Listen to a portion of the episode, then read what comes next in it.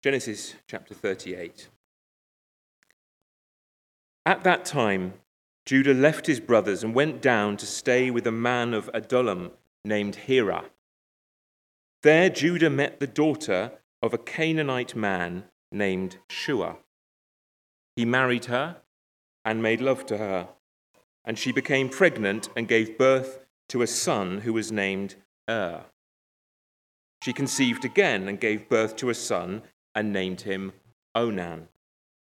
She gave birth to still another son and named him Shelah. It was at Kezib that she gave birth to him.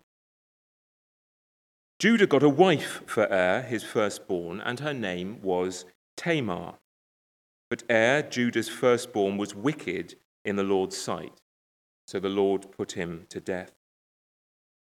Then Judah said to Onan, Sleep with your brother's wife and fulfill your duty to her as a brother in law, to raise up offspring for your brother. But Onan knew that the child would not be his.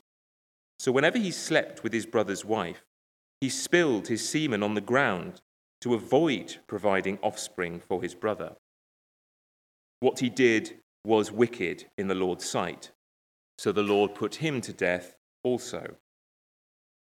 Judah then said to his daughter in law Tamar, Live as a widow in your father's household until my son Shelah grows up. For he thought, He may die too, just like his brothers. So Tamar went to live in her father's household. After a long time, Judah's wife, the daughter of Shua, died. When Judah had recovered from his grief, he went up to Timnah to the men who were shearing his sheep, and his friend Hira the Adullamite went with him. When Tamar was told, Your father in law is on his way to Timnah to shear his sheep, she took off her widow's clothes covered herself with a veil to disguise herself, and then sat down at the entrance to Enaim, which is on the road to Timnah. For she saw that though Shelah had now grown up, she had not been given to him as his wife. When Judah saw her, he thought she was a prostitute, for she had covered her face. Not realizing that she was his daughter in law, he went over to her by the roadside and said, Come now, let me sleep with you. And what will you give me to sleep with you? she asked.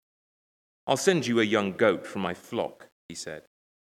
Will you give me something as a pledge until you send it? she asked. He said, What pledge should I give you? Your seal and its cord and the staff in your hand, she answered. So he gave them to her and slept with her, and she became pregnant by him.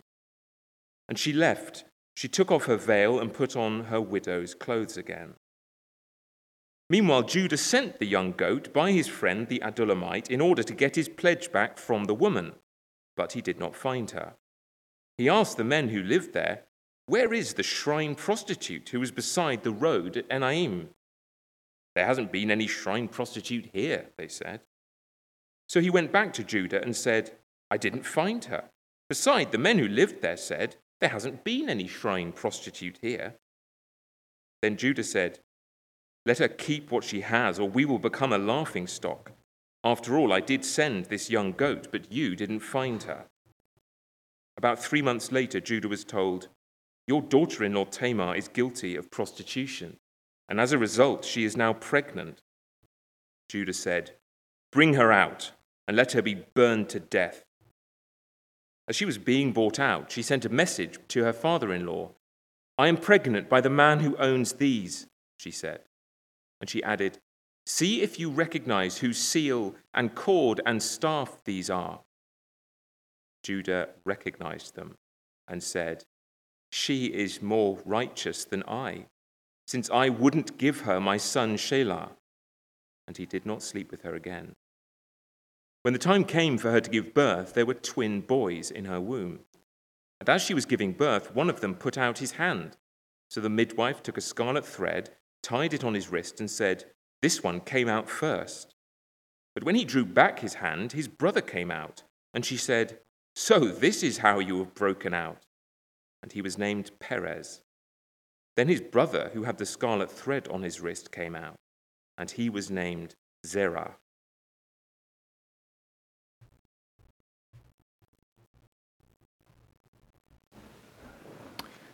Thanks so much, Sam. Um, again, uh, wonderful. We've got some students visiting today. We, we kind of plugged today. You know, if you're a student, you want to check out Redeemer, see what we're about, come today. Well, um, there's a story to get your head round. You've got a Bible reading about prostitutes and incest and aborted sex. In hindsight, probably should have thought the uh, preaching schedule through a little bit, um, so we didn't land on, on this particular sermon for you. But there is something that you're finding out about Redeemer. We just we teach the Bible as it comes. Uh, we are not ashamed of God's word. Uh, we believe that everything is fruitful and useful. And so this morning, um, my prayer is that you will discover the wonders of our God, even from a passage like this. Let me pray. Heavenly Father, we do ask that your Holy Spirit would be present and among us and at work within our hearts this morning. May the words that I preach not just be heard as my words, but as they are faithful, may they be heard as the very words of you, the very words of Christ. And may your Spirit move us to wonder and worship and works, good works that bring glory to you. In Jesus' name, amen. Um, I think one of perhaps the most painful things as a pastor, um, it, it, being part of a church, is, is seeing people who kind of walk away from the faith. They walk away from church, they walk away from Jesus. And even in the short time that we've been going as a church, even the last four or so years, that's happened here at Redeemer. People who uh, come to faith and they seem so excited, so engaged, they throw themselves on all the rotas, they're here every Sunday, they're singing, and then something happens. And slowly, they stop coming. They stop replying to your messages. And they've gone. They've walked away. And it's heartbreaking. Absolutely heartbreaking. Something similar is happening to Judah, the older brother of Joseph. Chapter 38, verse 1. If you've got a Bible, it would be so useful to have it open in front of you.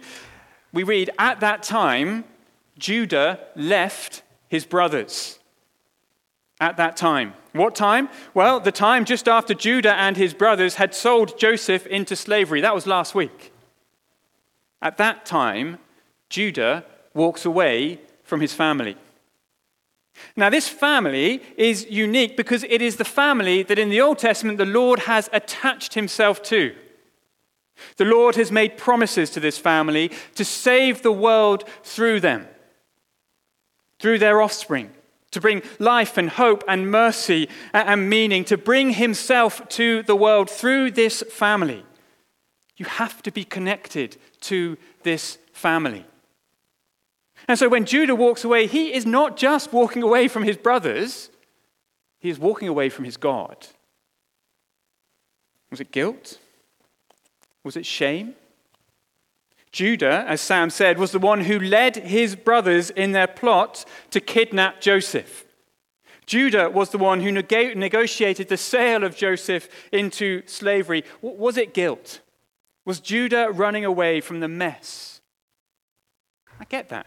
I think we all would understand that, wouldn't we?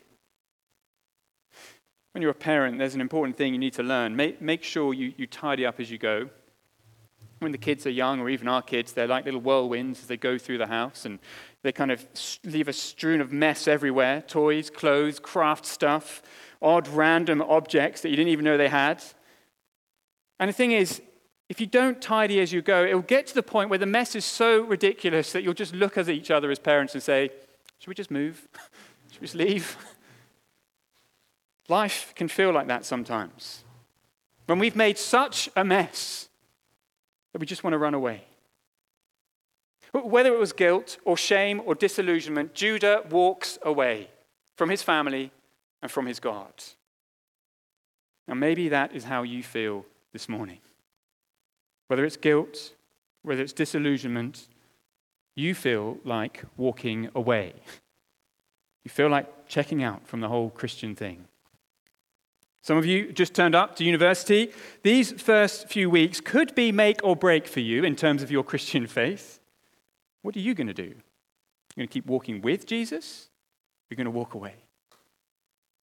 Look, over the next 20 minutes, that's probably a bit optimistic, but we'll say 20 minutes, you're going to see the beauty, the power, the majesty, the mercy, and the love of our Lord. And I guarantee that if you walk away from this, whatever you embrace will be less. It'll be infinitely less.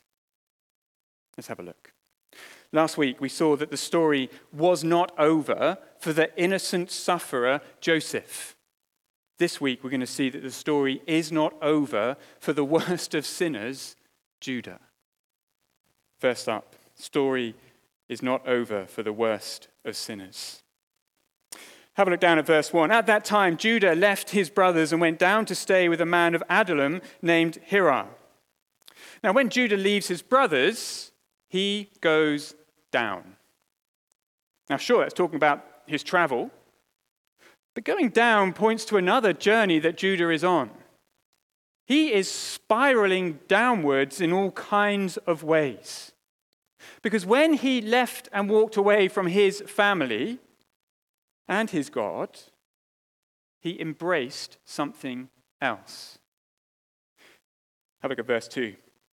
Judah met the daughter of a Canaanite man named Shua. He married her and made love to her. Now, the way that's written, it's all pretty quick, isn't it? Uh, for us, when it comes to relationships, when it comes to marriage, we like to take our time, like to think it all through, a bit of marriage prep maybe. But here it's very, very quick. And the other thing is, hidden in our English translation are two words that describe the way Judah went about finding his wife. It literally says that Judah saw the daughter of a Canaanite and took her. Those two words are used to describe the one action that led to the downfall of the entire human race. Do you remember when Adam and Eve were in the Garden of Eden? They're told by God, do not eat the fruit from the tree of the knowledge of good and evil. Genesis 3 says, Eve saw that fruit and took that fruit. The same two words, saw and took.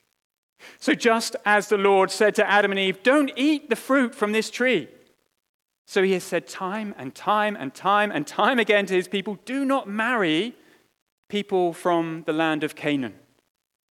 But like Adam and Eve, Judah sees and Judah takes what the Lord has forbidden.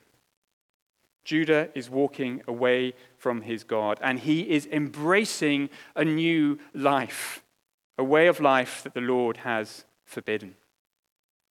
So he marries, and he has three children. We have that saying, um, don't we? You know, like father, like son. Well, as you look at Judah's children, sons, you get another insight into Judah's heart.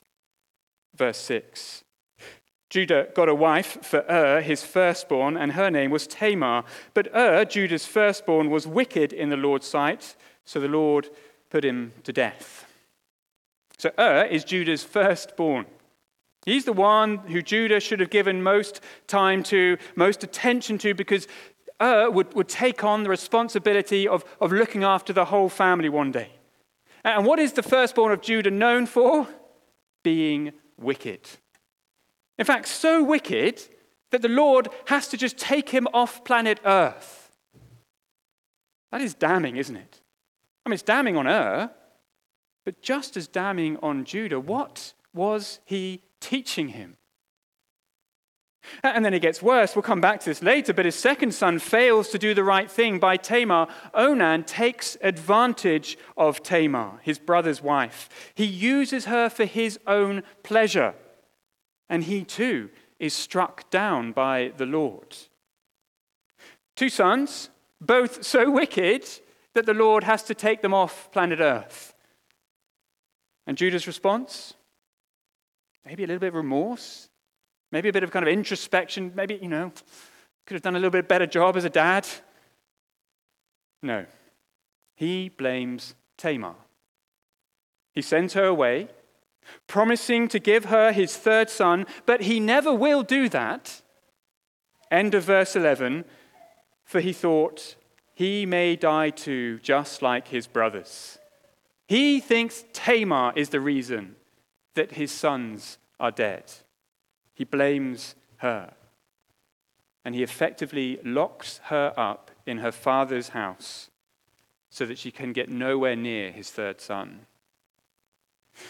You see, Judah went down. He married someone God had forbidden. He discipled his children in such a way that they're so wicked that the Lord has to strike them down. Rather than take responsibility, he blames Tamar. Do you know what? He's not even reached the bottom yet. In verse 12, his wife dies. How, does he deal with that grief? He wanders the streets looking for a prostitute. And still, Judah spirals down further. Not realizing that he has slept with his daughter in law, he hears that she is pregnant outside of marriage. And instead of thinking, ah, that's a little bit like me, isn't it, actually? I've slept with someone outside of marriage. No, he is outraged, verse 24. About three months later, Judah was told, Your daughter in law, Tamar, is guilty of prostitution, and as a result, she is now pregnant. Judah said, Bring her out and have her burned to death. Guilty people often do that kind of thing, don't they? To distract from their own corruption, they overreact to other people's failings. Judah went down. He spiraled down and down and down. You know, I think if we were God, we would probably say to Judah at this point, the story is now over for you. You will go the way of your sons. But as the Joseph story shows us, the one true God, the living God, he is the kind of God who can turn evil, even the evil of the cesspit that is Judah's heart. He can turn evil to good. The kind of God who is willing to show mercy even to the worst of sinners. Before Judah slept with Tamar, she was clever. She demanded that Judah leave something that would identify him. Verse 17 Will you give me something as a pledge until you send me payment? She asked. He said, What shall I give you? Your seal and its cord and the staff in your hand, she answered. So he gave them to her and slept with her, and she became pregnant. She asked Judah for three things that would identify him. It's like asking Judah to leave his wallet, his, his mobile phone, and his driving license. And at that moment, Tamar is about to be burned to death. Verse 25. She sent a message to her father in law I am pregnant by the one who owns these. And she added, See if you recognize whose seal and cord and staff these are. It's fantastic, isn't it? Tamar is brilliant. And Judah has nowhere to hide. And he looks down at these things, and I think for the first time he sees himself as he really is. Verse 26 Judah recognized them and said, She is more righteous than I am. I would not give her my son, Shelah. She is more righteous than I, or literally, she is righteous, I am not. And in those words, perhaps for the first time in his life, Judah acknowledges his sin. And I don't think he's only got Tamar in mind right now. You know, the question that, that, that, that what he's just done with his daughter in law, slept with her and made her pregnant, I don't think he's only got that in his mind. The question that Tamar asks, do you recognize these things? That question's been asked before already. It's exactly the question Judah asked his father Jacob when he showed Jacob the bloodied and ripped cloak of Joseph. Do you remember? Judah tried to trick his father Jacob into thinking that Joseph was dead, and he handed over the bloodied coat and he said, Father, do you recognize this? Judah, do you recognize this seal, this cord, and this staff? See, for Judah, it's not just what's happened with Tamar, it is what's happened with Joseph as well. And it hits Judah. She is righteous. I am not righteous. This is the moment that he is confronted with the cesspit of his life, the cesspit of his heart. It's the moment that he has to own up. This mess is all my fault. My father grieving because he thinks his son is dead, that is my fault. My brother enslaved in Egypt. My two sons, wicked and now dead. My daughter in law, forced to trick me into sleeping with her. This is my fault. She is righteous.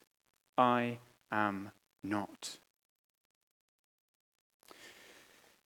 If you are spiraling down, even now, if your life is becoming a sinful mess, this is how it stops.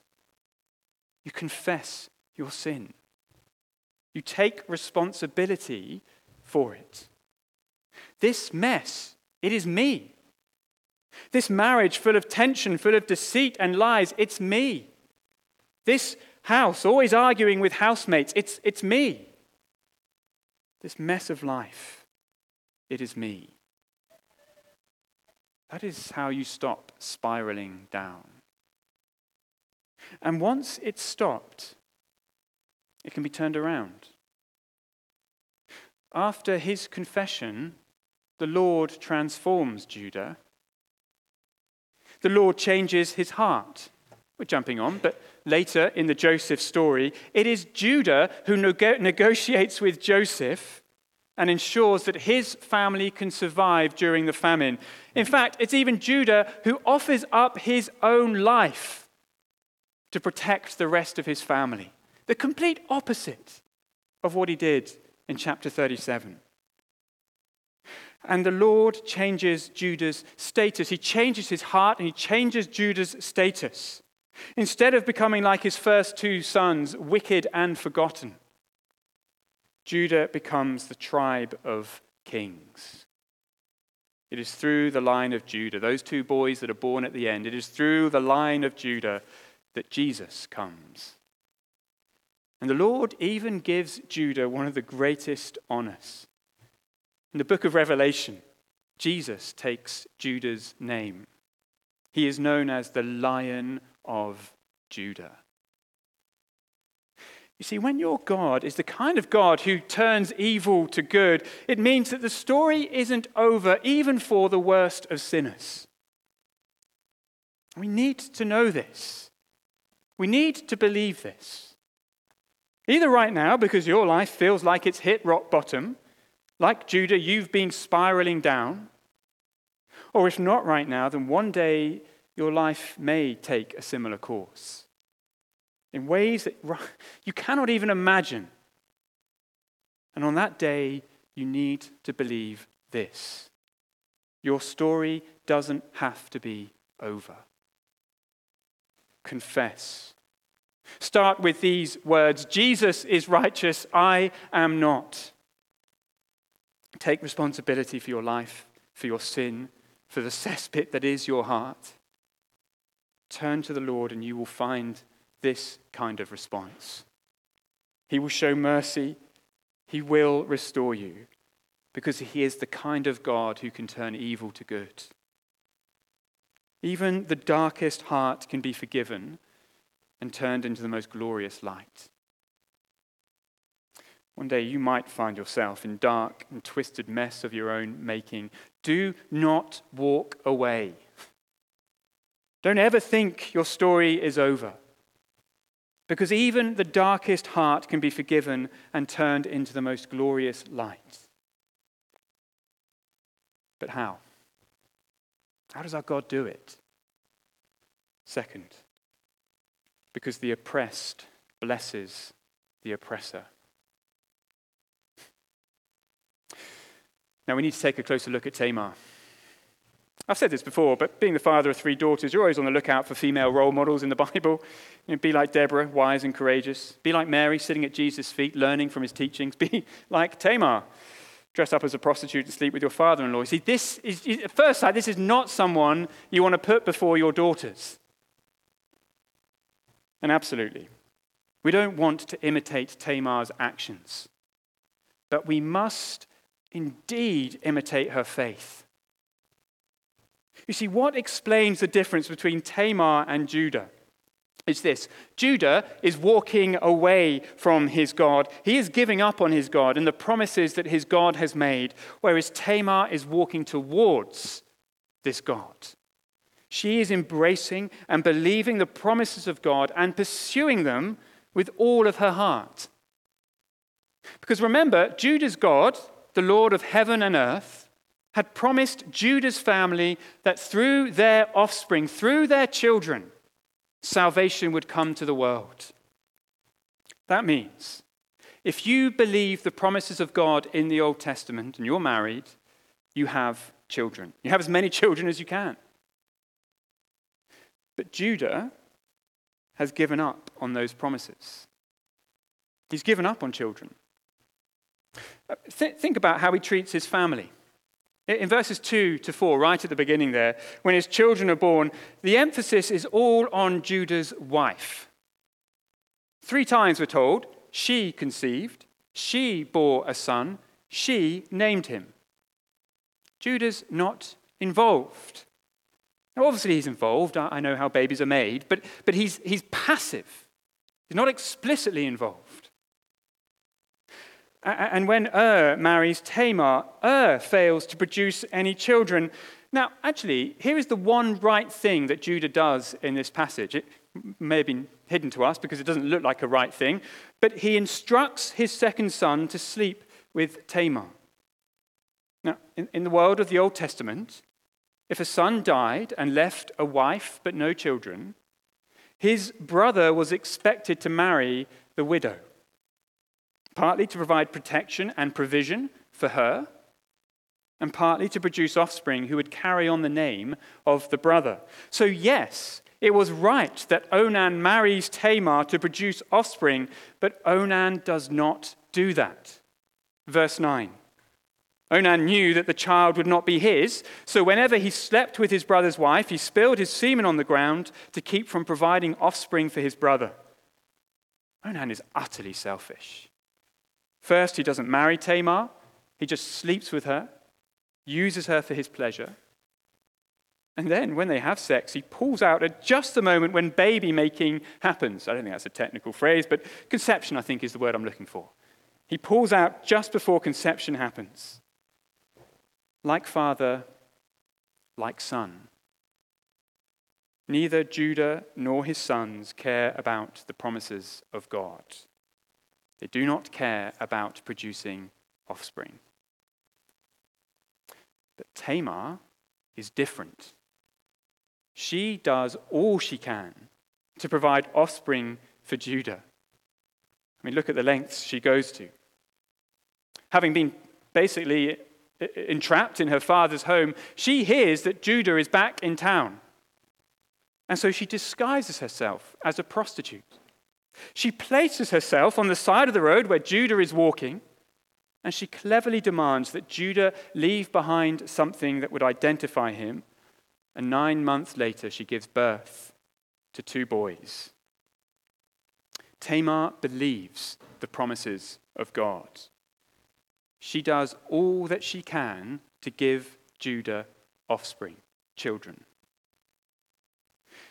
Tamar is righteous not so much because of her actions, don't do that, but because of her faith. Now, having said that, actually, there is something about her actions that we can imitate.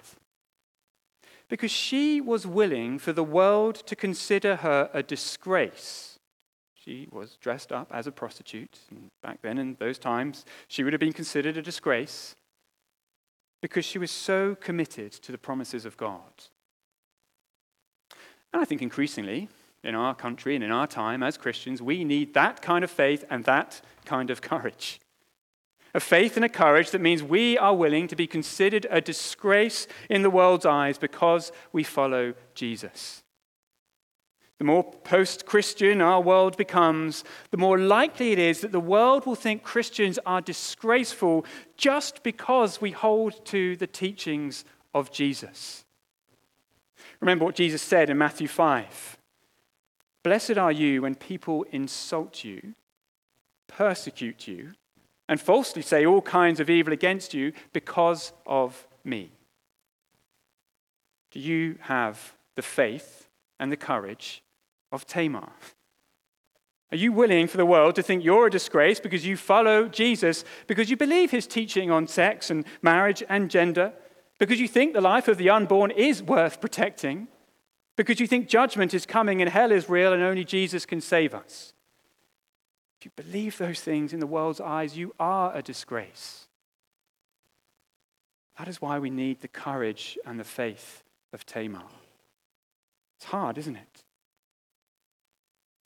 So Tamar believes the promises of God, and she does all she can to ensure that the line of Judah continues, that children are born. And now we come, I think, to one of the most remarkable things about this account. Something so incredible that it is almost scandalous. Tamar, the one oppressed by Judah, ends up blessing Judah. Tamar, the innocent one, ends up saving Judah, the guilty one. You think about it. Judah is blessed by Tamar because through Tamar, the Lord brings Judah to his senses so that he repents and turns back to God. More than that, Judah is saved by Tamar. Because through Tamar, the Lord ensures that Judah has offspring. And it is through the offspring of Judah that Jesus, the Savior of the world, comes. Judah is saved from eternal hell by Jesus because the woman he oppressed trusted the Lord and gave him children. The oppressor is blessed by the oppressed.